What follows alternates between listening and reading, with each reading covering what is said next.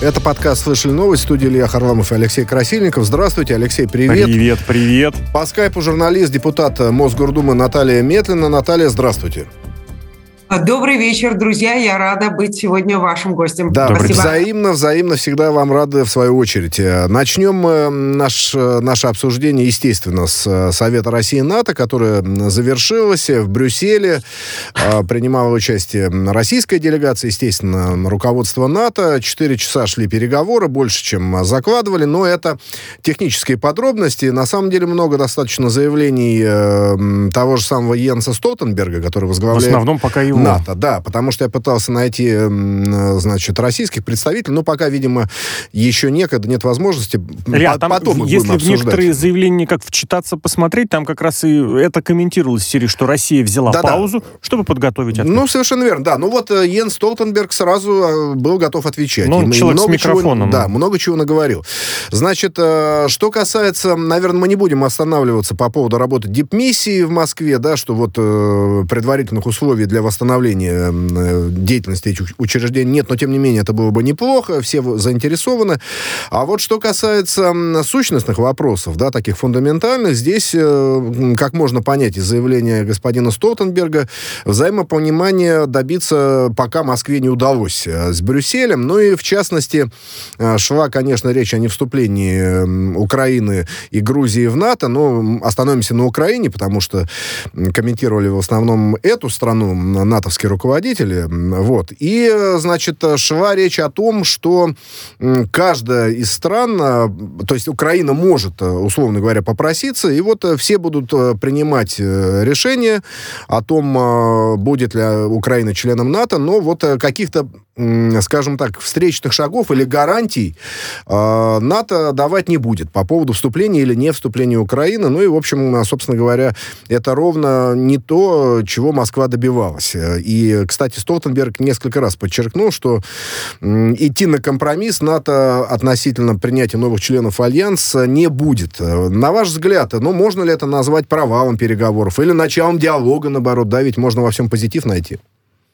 Вы знаете, я скорее э, нахожу э, позитив, потому что, в принципе, сам факт э, такой встречи, а это не единственная встреча, и вчера были переговоры, скажем, это такой марафон дипломатический э, наших переговоров условно с Западом, это Россия, США, это Россия, НАТО, и это э, переговоры по линии ОБСЕ. Мне кажется, это все-таки очень позитивный момент. В принципе, сам факт того, что мы выставили э, список очень жестких гарантий безопасности, которые мы требуем со стороны Запада в отношении нашей страны. Запад понятно, что в принципе сейчас он будет, ну, а, сам факт того, что Уэнди Шерман – это, в общем, опытный переговорщик, я имею в виду вчерашний раунд вместе с Рябковым, да, она опытный переговорщик и опытный, я бы все-таки употребила термин сенатора Джабарова «забалтыватель». Она, в общем, тянет резину и тянет время. Дело в том, что у Соединенных Штатов и у НАТО в целом есть а, бесспорное отставание, ну, в частности, по гиперзвуку. Им потребуется 2-3 года для того, чтобы наверстать то, что имеем мы, то, что создано руками Министерства обороны, конструкторов российских и оборонно-промышленным комплексом. Именно поэтому сейчас их задача тянуть бесконечно. Давайте теперь встретимся в мае, давайте потом перенесем на осень. Ой, сейчас вот пандемия, не самый удачный момент, а тут еще где-то события какие-то начнутся и так далее. Я думаю, что в принципе сам факт начала этих переговоров – это история очень удачная, это уже позитивный момент. Я думаю, что какие-то позиции, конечно же, которые мы обозначили, и а, а, мы сказали вначале, что мы не готовы идти на компромисс. Я думаю, что мы готовы на какие-то определенные компромиссы, компромиссы. То, что касается границ НАТО 97 года, я думаю, что это абсолютно утопичная история. То, что касается Украины, я не вижу Украину в ближайшее время в рядах НАТО, но постоянное вот это вот вбрасывание, а вот мы сейчас возьмем Украину в НАТО, ребята, ну вы рискуете тогда принять участие в боевых действиях. Нет, в боевых действиях, мы за Украину принимать а, участие. А, кстати говоря, да, извините, пожалуйста, Столтенберг прямо сказал, да, что гарантии безопасности Конечно. НАТО, ну, тот самый пятый пункт, э, не, да, э, на Украину не распространяется, но это понятно, не потому что не, Украина не член НАТО, да. собственно говоря. Каким образом может распространяться? Да, а, да вот да. скажите, пожалуйста, а вот э, там же еще и до этого совета и в Брюсселе, и в Вашингтоне, и, так сказать, в других европейских столицах неоднократно заявляли, что вот э, позиция Москвы кажется им странной. Э, почему Москва обращается к Вашингтону как э, к некой силе, которая отдает приказы, условно говоря, руководству стран НАТО. Да? Вот все время они подчеркивают, что принимаются решения коллегиальным образом, у каждой страны есть свое мнение, своя точка зрения, и она обязательно учитывается, а вот Москва почему-то считает, что Вашингтон приказывает всем остальным делать то или чего-то не делать. Вот э, как вы считаете, все-таки решения каким образом в НАТО принимаются? Ну, я думаю, что решения принимаются так, как в любой, э, скажем, даже авторитарной семье. Папа сказал так, значит, там, моя жена сказала к теще, значит, едем к теще. Поэтому здесь, я думаю, что ни, для кого нет никаких, так сказать, э, ни для каких секретов э, в том, что единственный член НАТО, который принимает все решения, это, безусловно, Соединенные Штаты. Но в данной ситуации, почему после раунда переговоров переговоров Россия-США, Соединенные Штаты выбрали формат Россия-НАТО, они как бы хотят показать, что, в общем, ответственность за те решения, которые принимаются в отношении России, мы берем на себя коллективно. Не только одни Соединенные Штаты, условно говоря, империя зла, а вот весь коллективный Запад. Посмотрите, мы не одни такие. С нами наши друзья и партнеры, и мы действуем исключительно в интересах этих партнеров. И замечательная фраза о том, что интересы партнеров Соединенных Штатов не обсуждаются без участия, значит, Э, их участие, непонятно, то ли Соединенных Штатов, то ли партнеров, такие у них, в общем, такие э, двоякие формулировки. Тем не менее, я думаю, что, безусловно, Соединенные Штаты играют не просто доминирующую, а покрывают как бык овцу эти все, э, так сказать, все, все остальные страны, и, конечно же, они действуют под диктовку. Более того, почему для нас эта ситуация, в общем, крайне опасна, потому что, безусловно, конечно, НАТО – это не благотворительная организация, организация, не гуманитарная организация. Это очень агрессивный военный союз, который постоянно а, экспансирует свое влияние, называя это, как сегодня сказал об этом, собственно, только что об этом заявил Столтенберг, мы не просто расширяем НАТО, мы несем демократию. И вот вы упомянули, так сказать, и Грузию, и Украину, как, а, скажем так, потенциальных членов НАТО. А я бы хотела сказать еще о двух странах, которые, в общем, имеют к нам непосредственное географическое притяжение. Это Швеция Швеция и Финляндия. Да, это следующее. Давайте говорят. не будем, сейчас, мы не да. будем опережать события, у нас Там это еще отдельная Босния тема. на да. Балканах, которая да. тоже просится в НАТО, да. но Балканы это немножечко другой регион. Наталья, а можно такой момент вас уточнить? Вы, в принципе, сказали, что компромисс это действительно возможно. Но вот какой, вот так со стороны, если посмотреть, смысл в переговорах, если есть красные линии, вы учили это словосочетание с прошлого года, вот с одной стороны и с другой стороны, и визуально вот никто не будет их переходить. Вот нет точек соприкосновения. Ну да, процесс сам безусловно, важен. Но процесс без результата, он будет иметь смысл? Вы знаете, процесс – это тоже результат. Понимаете? Потому что хотя бы по каким-то пунктам мы можем обозначить свои позиции. Нас услышали. Как говорил вчера Тащребков, мы разжевали они, вот не знаю, проглотили или не проглотили, но мне кажется, за 8 часов можно зайца научить курить. И, в принципе, э, все, что касается наших красных линий, совершенно очевидно и понятно. Но, честно говоря, вот я сейчас буквально вот готовясь уже к своим эфирам, я смотрела э, выступление Столтенберга, и мне особенно там, так сказать, выступление, касающееся по Югославии, он рассказывает, как НАТО с мандата ООН спасал Югославию и прочую чепуху. И мне, конечно, честно говоря, страшно, потому что у меня создается ощущение, что они вообще нас не слышат, и это какая-то, это какая, какая, какое-то новое слово вообще в дипломатическом а, а лексиконе. Ну, вообще, да. Нет, в дипломатии много нового на самом деле, и Россия да. тоже сюрпризы иной раз преподносит. Но вот смотрите, на самом деле, что можно вынести из э, выступления Столтенберга, он это, на это особо обратил внимание, что Россия не, не может накладывать или налагать ведо, вето на вступление Украины в НАТО НАТО, да, собственно говоря, а об этом в соглашениях-то прежде всего идет речь. Это и есть не расширение НАТО, это и есть то, что называется ультиматумом Москвы. Вот можно коротко, прямо совсем коротко в завершении этой темы, просто вот аккурат э, к встрече представителя России и Соединенных Штатов, а потом России и НАТО, появилась в американской прессе информация, что новые санкции Вашингтон готовит э, администрация Байдена, они впервые могут затронуть э, Владимира Путина. Этого а раньше по не было. поводу? Просто ежегодно или это, в связи с возможной это... агрессией там? Конечно, агрессия, конечно, возможно, агрессия на Украине, это, так сказать, стандартная история. А, скажите, пожалуйста, но ведь это как раз одна из тех красных линий, которые еще никто не переходил. Неужели перейдут? Я думаю, что нет, потому что я все-таки надеюсь на здравый смысл Байдена. Он очень опытный политик.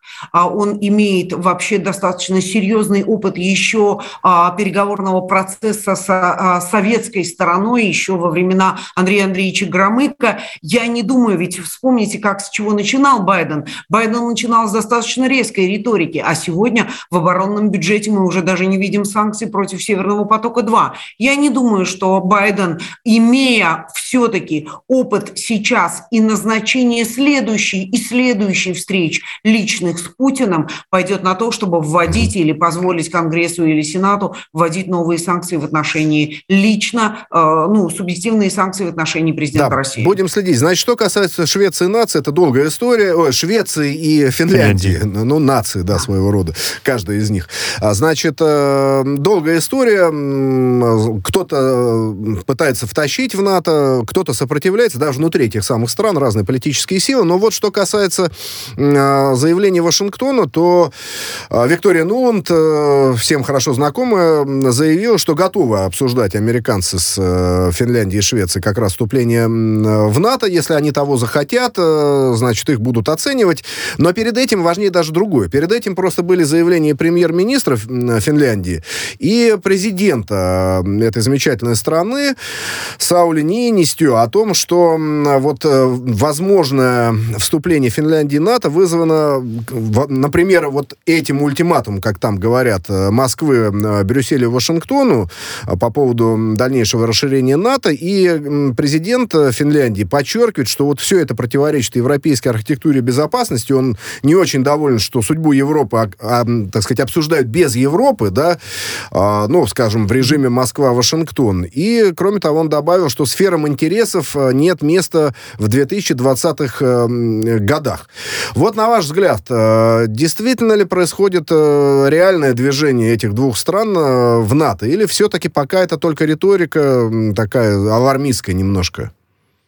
Ну, я думаю, что это аларминская история, она, а, так сказать, это какие-то панические настроения в некоторых около политических и политических кругах Финляндии и Швеции, а эти страны давным-давно держат нейтралитет, они очень успешно развиваются, кстати, между прочим, не потому, а, а, собственно, такому звериному капиталистическому принципу, как развиваются другие страны, у скандинавских стран, как вы знаете, свой путь и достаточно очень успешный. Социализм, Люди, там, настоящий социализм. А, абсолютный социализм, и причем с очень высоким уровнем жизни и очень таким, скажем так, ровным. Там нет таких перепадов, э, даже как, скажем, ну, не побоюсь этого слова, в России, не говоря уже о Соединенных Штатах и многих европейских странах. Я не думаю, что э, Финляндия и Швеция сейчас готовы расстаться со своим привычным мерным укладом и э, потратить огромные деньги на участие в военном союзе Союзе. Я думаю, что им неплохо живется.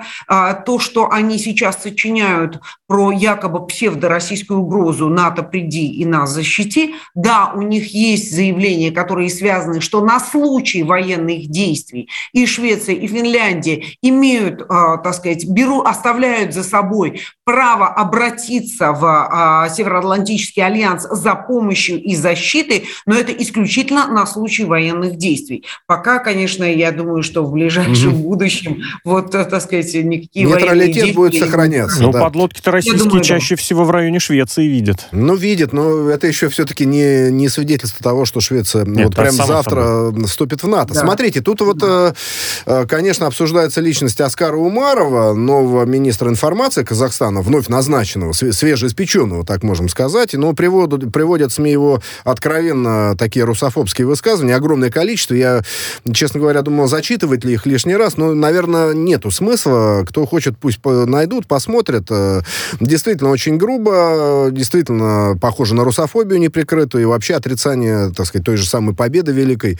Вот. Э, и в связи с таким назначением было довольно жесткое заявление главы Россотрудничества Евгения Примакова, да, о том, что не будет с этой русофобской дрянью, это я цитирую Примакова, э, Россотрудничество взаимодействовать. Хотя сам, сам новый министр Умаров говорит о том, что его демонизируют, значит, ну и, в общем... он, он опубликовал он, выступление, да. мол, журналисты неправильно да, да, да, трактовали да, да. его высказывания. Трактовали, не, ну если это прямые цитаты, тут уж э, трактуй, не трактуй. Но они, министру информации они сами за себя знать, говорят. знать лучше. Да, ну нет, есть прямые цитаты его, он может потом-то все что угодно объяснять. Вот, э, что касается все-таки этой личности, неоднозначно выразимся аккуратно. Вот э, какой-то сигнал Кремлю в этом есть, потому что, ну вот только что были эти события драматические. ОДКБ, Россия помогла, что подчеркивает Такаев постоянно, и вдруг такое назначение. Что это значит? Ну, а, э, во-первых, давайте не будем преувеличивать, да, э, влияние России на политику а, Казахстана и не России решать, давайте все-таки это, это независимое да, суверенное да. государство, Казахстан, да, несмотря на его членство в ряде а, союзов, таких со, со, содружества независимых государств, все-таки это свободное, демократическое, независимое государство. И а, президент а, вправе назначать на, особенно в такой критический момент для страны, менять правительство и делать определенные назначения. А, я не думаю, что здесь речь идет о том, о сигнале Кремлю. Наталья, это Кремлю да, или не Да, извините, тогда можно я по-другому поставлю вопрос, переформулирую. Хорошо, это не сигнал Кремлю, но надо учитывать, что в Казахстане э, процентов 20-25 русских или русскоязычных. И этот человек, в общем, э, своими предыдущими высказываниями показал такое агрессивное к ним отношение. Э, значит, это сигнал, может ну, быть, вы знаете, русскому да, населению? Даже, а, вы знаете, вы знаете, Смотрите, ну, а, меня, честно говоря, а, мне кажется, что это сигнал не только русскому из населения, но и казахскому, потому что Великую Отечественную, Вторую мировую войну он назвал чужой войной, непонятно, за что там казахи воевали, то есть при этом, при всем мы знаем прекрасно о подвиге казахов, какое они доходили до Берлина и были в составах огромного количества частей, большое количество казахов воевало на, и погибло на фронтах Второй мировой войны. Мне кажется, это плевок не столько в душу, так сказать, русскому народу или русскоязычным людям, проживавшим, проживающим сейчас на территории Казахстана, кроме э, как э, самим казахам. И это, наверное, казахи должны прежде всего осудить и поднять его на вилы и уже, так сказать, ну, принять какие-то давайте, меры и обратиться да, к президенту. Образно на вилы мы к насилию образно. не призываем в эфире. Так сказать, на такие образные Я вилы. здесь только еще не, про, не обязательно да, про русский... но подвергнуть астракизму да, это, вот, вот, это вот. все-таки дело, наверное, нравственному астракизму. Наше, а столько, да. Я бы небольшое противоречие конечно, еще все-таки напомнил, связано не только с русскоязычным населением. Одно из заявлений э, Умарова было о том, что казах, казахстанцам надо выбирать, с кем они, либо с цивилизованным миром, либо с Россией. Вместо России он употребил слово такое уничижительное. В принципе, Такаев-то, да, да, в принципе, Такаев-то в начале января сделал вроде этот выбор за всех, потому что обратился за помощью э, к ОДКБ, в составе которого находится та самая, та самая Россия. То есть здесь противоречит этот клин Умарова. Он ведь не только между русскоязычными и казахскоязычными, а еще и между государствами, между ну, государством да. Казахстан и государством Россия. Казахстан выбирает и Россию, и Китай, и Запад. Угу. Это многовекторная политика, на самом деле, как известно. И никакого клина вбивать ну, здесь да. не следовало. Ну, а, а, на самом деле на самом деле, я вообще а, считаю, что нам надо не, столь, а, так сказать, остро воспринимать заявления, особенно, так сказать, вновь назначенных каких-то угу. не слишком крупных фигур, поскольку все равно в любом случае каждая страна выбирает свою политику. И Казахстан как раз находится вот на рубеже. Он находится между Китаем, чье влияние и на казахскую экономику, и на казахский политический истеблишмент, и на элиту, оно очень велико. И рядом гигантский гигантский, огромный сосед России. Поэтому, знаете, вот бесконечные ультиматумы. Нет, ты, Алматы, выбирай. Ты с кем? Значит, ты там или ты с ну нами? Да, это неверно. Мне кажется, надо это неверно, более, более мягкую позицию, по политику вести. И, а, может быть, вот а, слова вот этого вновь назначенного министра информации, они звучат очень жестко, но где-то, наверное, они должны были прозвучать. И мне кажется, что это поле для дискуссии, для дальнейшей, но не сейчас только после того, как Казахстан действительно залижет раны и вернется к нормальной жизни. Да. Обычному... Давай, да, эту тему я информационно да, закончу, что вот э, господин Такаев, э, президент э, Казахстана, начал снимать постепенно чрезвычайное положение в регионах, где ситуация стабилизировалась. И, в общем, это начнется с 7 утра 13 января. Вот что тут заявил Эмиль Чичко или Чечко, этот, тот самый польский солдат, который перебежал в Белоруссию в связи с вот тем самым миграционным кризисом, вот он говорит о том, что, правда, это он не просто так рассказывал в, другу, э, в кругу друзей, а, а Следственному комитету Республики Беларусь о том, что 240 э, человек было убито, причем организованно а, польскими военными там на границе. Но, соответственно, Варшава сказала, что ему надо к психиатру сходить. На ваш взгляд, э, что, что, что эта история может значить? Да, если это так, кто, где трупы, где свидетельства, или, или он что-то придумывает, или ему, его попросили, так сказать, или правду убили. Вы что думаете на этот счет?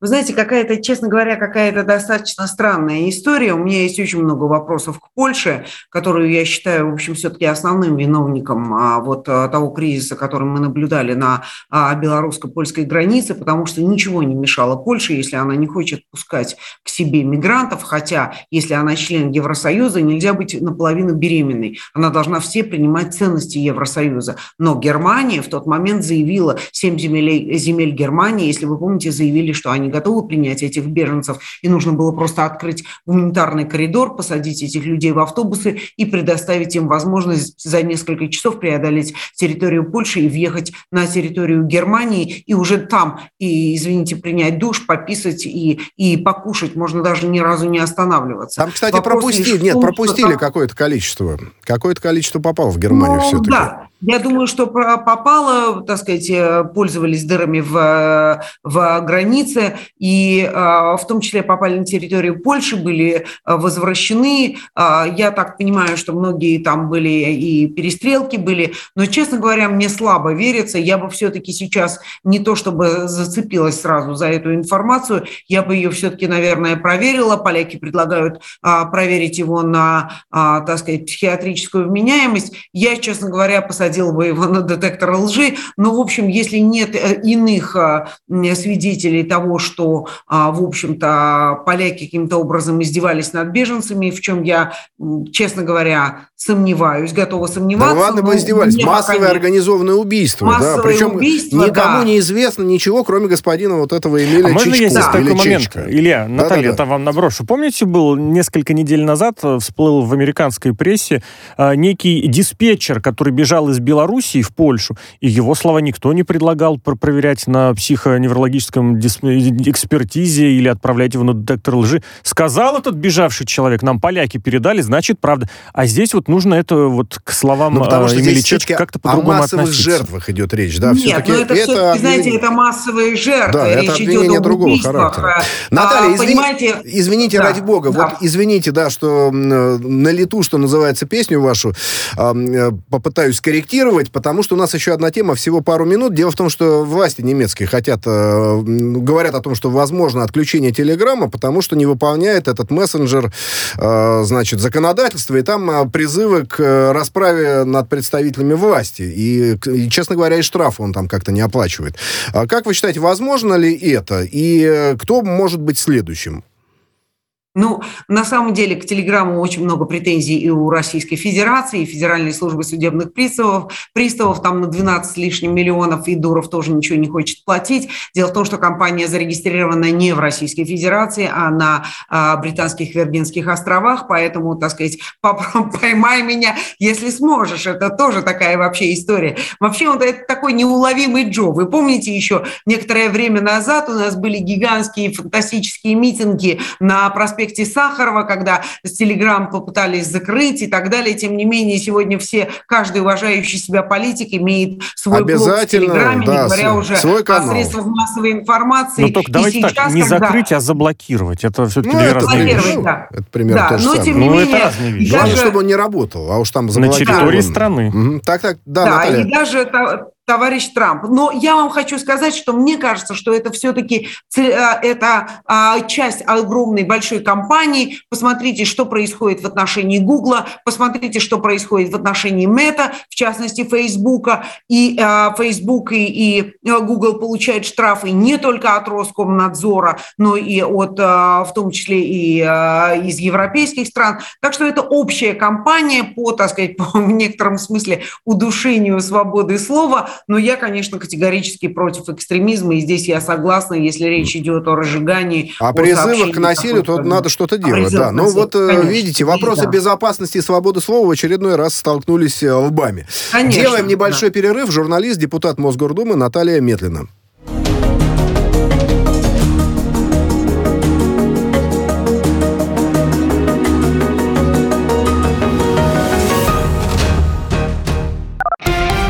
Радио «Спутник». Новости студии Ольга Дубровина. Здравствуйте. НАТО не согласится на требования России вернуться к конфигурации 1997 года, заявила первый замгоссекретаря США Уэнди Шерман по итогам заседания Совета Россия-НАТО в Брюсселе. Как подчеркнула американский дипломат, несмотря на отказ Альянса от нерасширения, области для сотрудничества с Россией остаются, в частности, в сфере контроля над оружием и в работе по разрешению конфликтов.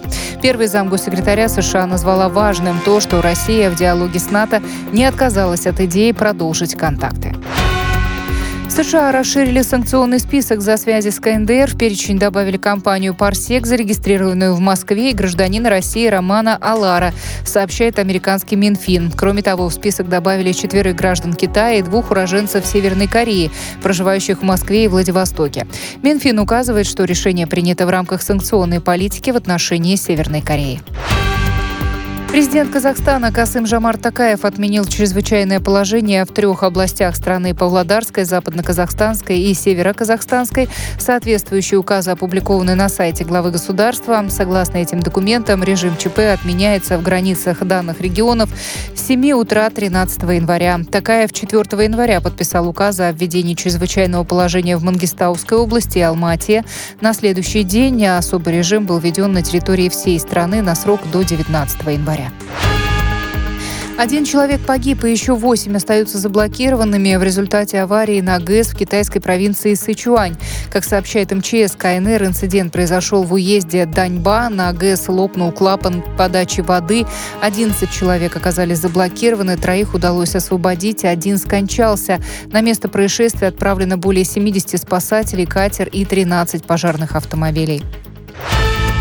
Прокуратура Праги передала в городской суд дело Александра Франчетти, выдачи которого требует Украина. Предварительное изучение материалов завершено, сообщил РИА Новости представитель прокуратуры Алиш Цимбала. Гражданин России задержали в аэропорту Праги 12 сентября прошлого года на основании ордера на арест, выданного Украиной. Сейчас Франчетти находится в тюрьме Панкратс. Google, WhatsApp и Facebook оплатили назначенные российским судом штрафы в размере 22 миллионов рублей, сообщила пресс-служба Роскомнадзора. По данным ведомства, Twitter свой штраф еще не оплатил. В прошлом году Таганский районный суд Москвы рассмотрел административные протоколы, составленные Роскомнадзором в отношении американских интернет-сервисов, которые не локализовали базы данных российских пользователей на территории страны.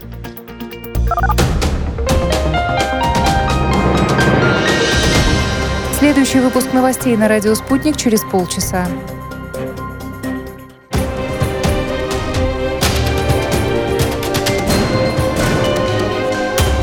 Радио «Спутник». Говорим то, о чем другие молчат. Вчера по телеку видел. Мне тут по телефону сказали. В соцсетях только обсуждают, что... И так десятки раз каждый день. В эфире «Радио Спутник». Всегда правильный ответ на вопрос. Слышали новость? Это вторая часть подкаста «Слышали новость». В студии Илья Харламов и Алексей Красильников. Привет, привет. Еще раз здравствуйте. По скайпу журналист, депутат Мосгордумы Наталья Метлина. Наталья, еще раз Еще здравствуйте. раз да, опять рада вас видеть. И хотелось бы все-таки сказать о том, что грядет э, со всей очевидностью уже и для медиков, и для официальных лиц, и для структур, да и для, наверное, простых людей. Вот эта самая очередная волна, я уже сбился по счету какая, но вот связанная с омикроном. Будет четвертая, если большая. Четвертая или пятое, тут уже, да, уже, честно говоря, я не могу, так сказать, за цифры отвечать. Но, во всяком случае, Татьяна Голикова, вице-премьер, заявила, что будут меры приниматься, если, ну, какие-то особые, да, если негативный сценарий э, будет э, реализоваться в России, на это очень похоже, потому что мы видим, что в Европе происходит, там, в Соединенных Штатах, все это как-то идет, вот, знаете, как шторм, э, так сказать, волна там поднялась где-то в океане, и идет она к берегу, и, в общем, захлестывает берег. А как вы считаете, эти меры какой характер могут носить? Потому что вот, например, э, глава Роспотребнадзора Анна Попова сказала, что может быть и 100 тысяч в день э, заражений в России. А депутаты Госдумы говорят, что если больше 40 тысяч будет, то надо будет чуть ли не локдаун вводить или карантин, или какие-то очень серьезные ограничения. Вот что нужно сделать и что будет сделано, на ваш взгляд?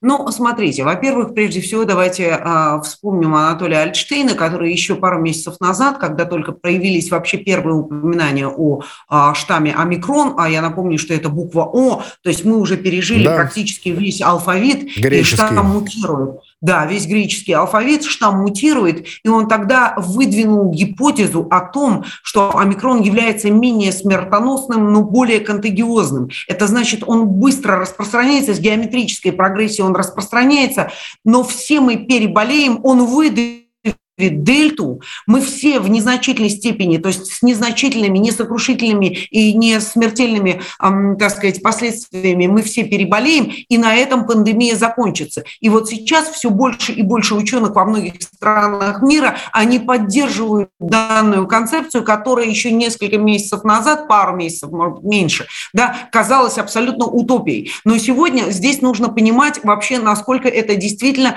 тяжелое заболевание. Вы посмотрите, если мы возьмем ту же самую Британию или те же самые Соединенные Штаты, где вчера э, количество новых зараженных превысило полтора миллиона человек. Это значит, что, в принципе, в ближайшее время и Россию накроет этот штамм. И именно в таком а, количестве. И, конечно же, город-герой Москва, естественно, ну, станет удар, эпицентром. Да, первый удар. Да, примет а, абсолютно основной удар. И сейчас люди возвращаются после новогодних каникул. И, скорее всего, уже а, счет идет на 600 и более более случаев, зафиксированных в России. Я думаю, что меры нужно будет принимать в зависимости от того, насколько он смертоносен, потому что мы не объявляли локдаун в прежние времена, когда была эпидемия гриппа. Да, грипп имеет, безусловно, у определенных категорий еще и летальный исход, он равен там 0,0000%. Да. А Если здесь о процентах поймем... идет речь, да, здесь гораздо выше, конечно. Да, разрешите только чуть-чуть да. вас поправить, там речь не должна идти, как если мы говорим про Соединенные Штаты, не о заболевании заболевших, а о выявленных случаях.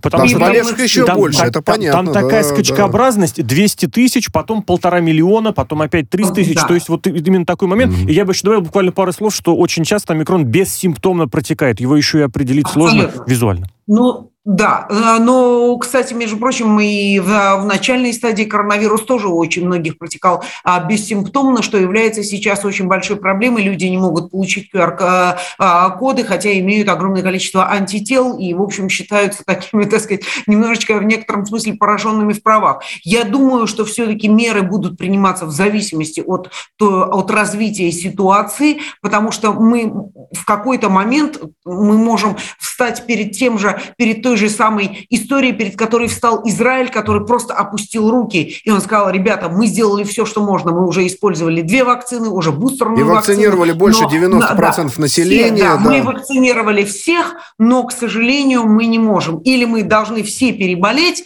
как еще, не знаю, два года говорил Геннадий Григорьевич Онищенко, все переболеют, и, и, и все будет Слушайте, хорошо. у меня вот один очень хорошо знакомый врач еще года полтора назад э, говорил, что тут э, другого выхода нет. При, придется всем переболеть, переболеть, и тогда будет вот устойчивый коллективный иммунитет. Как бы это, как бы эти слова жестко не звучали. Ну, ладно, будем готовиться, ждать и Нет, надеяться а, на подождите, лучшее. одну Да. секундочку. Да-да. Я все-таки хочу, хочу вас поправить, потому что я являюсь человеком не переболевшим, я являюсь Мгм. человеком вакцинированным. Я вакцинировалась еще в октябре позапрошлого года. В прошлом году я сделала ревакцинацию, и а, антитела показывают, что я не болела, а вы представляете, Мгм. какой у меня круг а, общения и так далее. И здесь все-таки речь идет о приобретении коллективного а, иммунитета. Разными не путями, разными того- путями, да. Разными путями. Я все-таки считаю, что путь вакцинации – это наиболее верный и менее травматичный для организма. К сожалению, мы сегодня сталкиваемся с очень тяжелыми последствиями коронавируса, просто очень тяжелыми. Да, и, к сожалению. переболеть и привиться – это две разные вещи. А, Давайте про Екатеринбург. Э, Там э, абсолютный шквал, волна вот этих минирований, слава богу, ложных. Сообщение о минировании. Да, ложных что же? э, сообщений. В общем, смотрите, 163 школы, э, 150 сигналов было, да, и эвакуировать пришлось эти 150 школ, и, конечно, нарушены учебные процессы, там удаленно, дети на удаленку ушли. А, Так мало того, что школы, еще и высшее учебное заведение тоже э, пришлось эвакуировать, и, в общем, это такая спланированная атака, знаете, точечная, что называется, вот на Екатеринбург. Москва проходила несколько волн, да, вот мы очень часто о волнах говорим, но вот э, волн этих минирований, Но не с такими процентными э, Ну, там было, да, показателями. да, 150 из 163. Это да, как? это очень много. У меня у самого там, э, так сказать, детей не, неоднократно эвакуировали, значит, из школы, садиков. Э, Это буквально 2-3 года назад было. Ну, вот в Москве сейчас вроде более или менее, а Екатеринбург э, под ударом оказался. Э, Скажите, пожалуйста, ну, неужели никак нельзя этому противостоять технически? Понятно, что людей надо ловить. Очень часто это за пределами России, э, так сказать, происходит. э, Ну, звонки идут, да, IT-телефонии и так далее. Но, тем не менее, что тут можно сделать? Или, или каждый, ну, каждый раз надо эвакуировать? Это же дети. Ну, а, послушайте, прежде всего я хочу сказать, как председатель управляющего совета одной из а, московских школ, а московские школы объединены в целые холдинги, понимаете, я себе очень хорошо представляю, что такое эвакуация детей, особенно маленьких. Вы представляете, если в одном классе сейчас, а сейчас школы разделены, в одной школе одни малыши, в другой школе средний класс, в третьей школе одни старшеклассники. Если со старшеклассниками все проще, то с малышами очень сложно. Сейчас зима, детей нельзя голышом на мороз выкинуть, понимаете? Это все требует определенных невероятных усилий. Невероятно. Это И стресс времени, и времени. Для детей это стресс, да. То, что касается поиска, ну, я считаю, что э, пока, пока, вот я еще не видела ни одного человека, которого нашли, вот нам говорят, да, это там из-за рубежа, это там где-то на Украине, там, не знаю, на Сейшельских островах. Ребят, поезжайте, найдите, привезите и посадите на пожизненное. Вот, вот тогда, мне кажется, когда это будет публичный процесс, вот такая вот публичная мощная порка, и когда государство покажет свою, э, свои возможности, как говорил Глеб Жигов, обезвреживать а, этих вот персонажей, тогда мне кажется, что это вот все пройдет, потому что 150 школ, вы еще забыли, что помимо школ были эвакуированы и высшие учебные Да-да, я вот сказал как раз. Да, да. заведения Да, да, да, да, да, да, да. И, э, и это все, конечно, не прибавляет, так сказать, э, уверенности в завтрашнем дне, и дети просто начинают бояться ходить в школу, понимаете? Мгм. Потому что, э, конечно же, у нас есть алгоритм, по которому мы действуем, мы знаем, что делать в таких ситуациях, понимаете? Каждый раз говорит, а вот давайте там, так сказать, укреплять оборону, э, ежи поставим перед школами, будем рюкзаки проверять, но, тем не менее, мы понимаем, что есть и школьные стрелки, их тоже, так сказать, мы не преодолели это огромное зло. Пока я считаю, что вот неотвратимость наказания, вот с этим пока а, вот в отношении преступников этих а, пока Ну да, есть, сложно. есть, есть проблема. Вот еще какая у нас тема. Владимир Путин предложил э, проиндексировать пенсию на 8,6%, выше официальной инфляции, которая составляет 8,26. А В, среднем это будет прибавка составлять 1400 рублей. Это, это здорово, почти 19 тысяч будет средняя пенсия, но тем не менее... Для вот- неработающих пенсионеров. да, да, там, момент. кстати говоря, будет ведь еще и для работающих проиндексировано. А, Вот. И э, хотелось бы э, спросить, все-таки какой-то, возможно, ожидать в ближайшее время, ну, так сказать, более качественный рост пенсии? Потому что пенсионеры хотели бы получать, там, допустим, 40 тысяч. Если можно, коротко, потому что у нас еще одна маленькая темка, да. Или давайте сразу все вместе, это социальный блок, да, введение еще... Да, да, введение Да. продуктовых, э, значит, э, э, вернее, ограничение наценок сетей.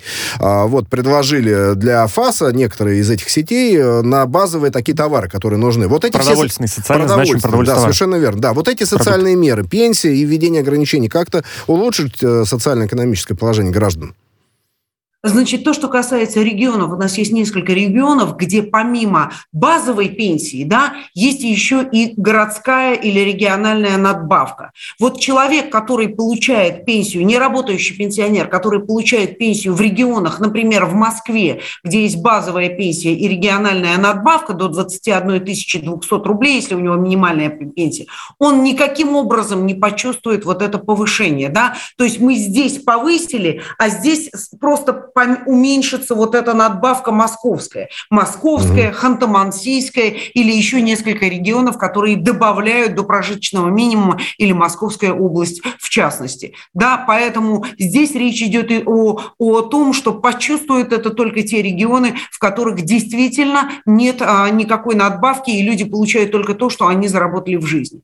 Я человек очень сильно пострадавший на тему а, дискуссий о пенсионном обеспечении. Коммунисты Мосгордумы Мосгордумы предложили некоторое время назад 10 поднять секунд минимальный осталось. размер. Да, Наталья, 10 секунд. Да.